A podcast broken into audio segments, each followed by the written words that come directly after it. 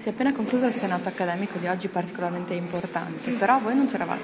Allora, eh, noi non c'eravamo nel senso che il rettore ha sempre sostenuto che la eh, seduta del senato per l'approvazione dello statuto sarebbe stata integrata.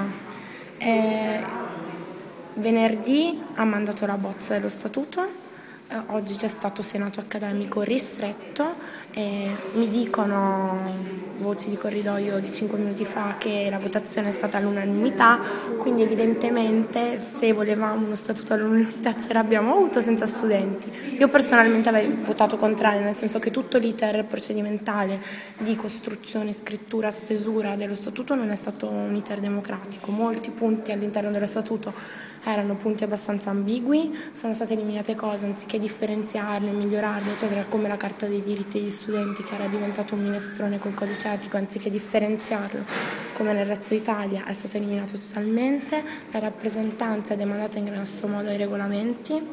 Quindi diciamo che se questo era un modo per uh, dare importanza alla rappresentanza degli studenti, diciamo che gli studenti non hanno potuto votare il loro statuto. Teoricamente gli studenti sono convocati in seduta integrata per le questioni di didattica, diritto allo studio, le questioni che li riguardano. Teoricamente lo statuto che governa la mia università mi riguarda fino a prova contraria. Io ora domani mattina non so cosa raccontare ai miei colleghi perché è abbastanza imbarazzante come situazione anzi dovrebbe riguardare in primis noi che tutto il resto del mondo, però a quanto pare la questione di questo statuto, se nel resto d'Italia per quanto la legge Gelmini fosse una schifezza, sono riusciti a votare e scrivere lo statuto, noi non siamo né riusciti a scriverlo né a votarlo, quindi siamo a questi livelli di democraticità sempre. Se volevano l'unanimità l'hanno ottenuta.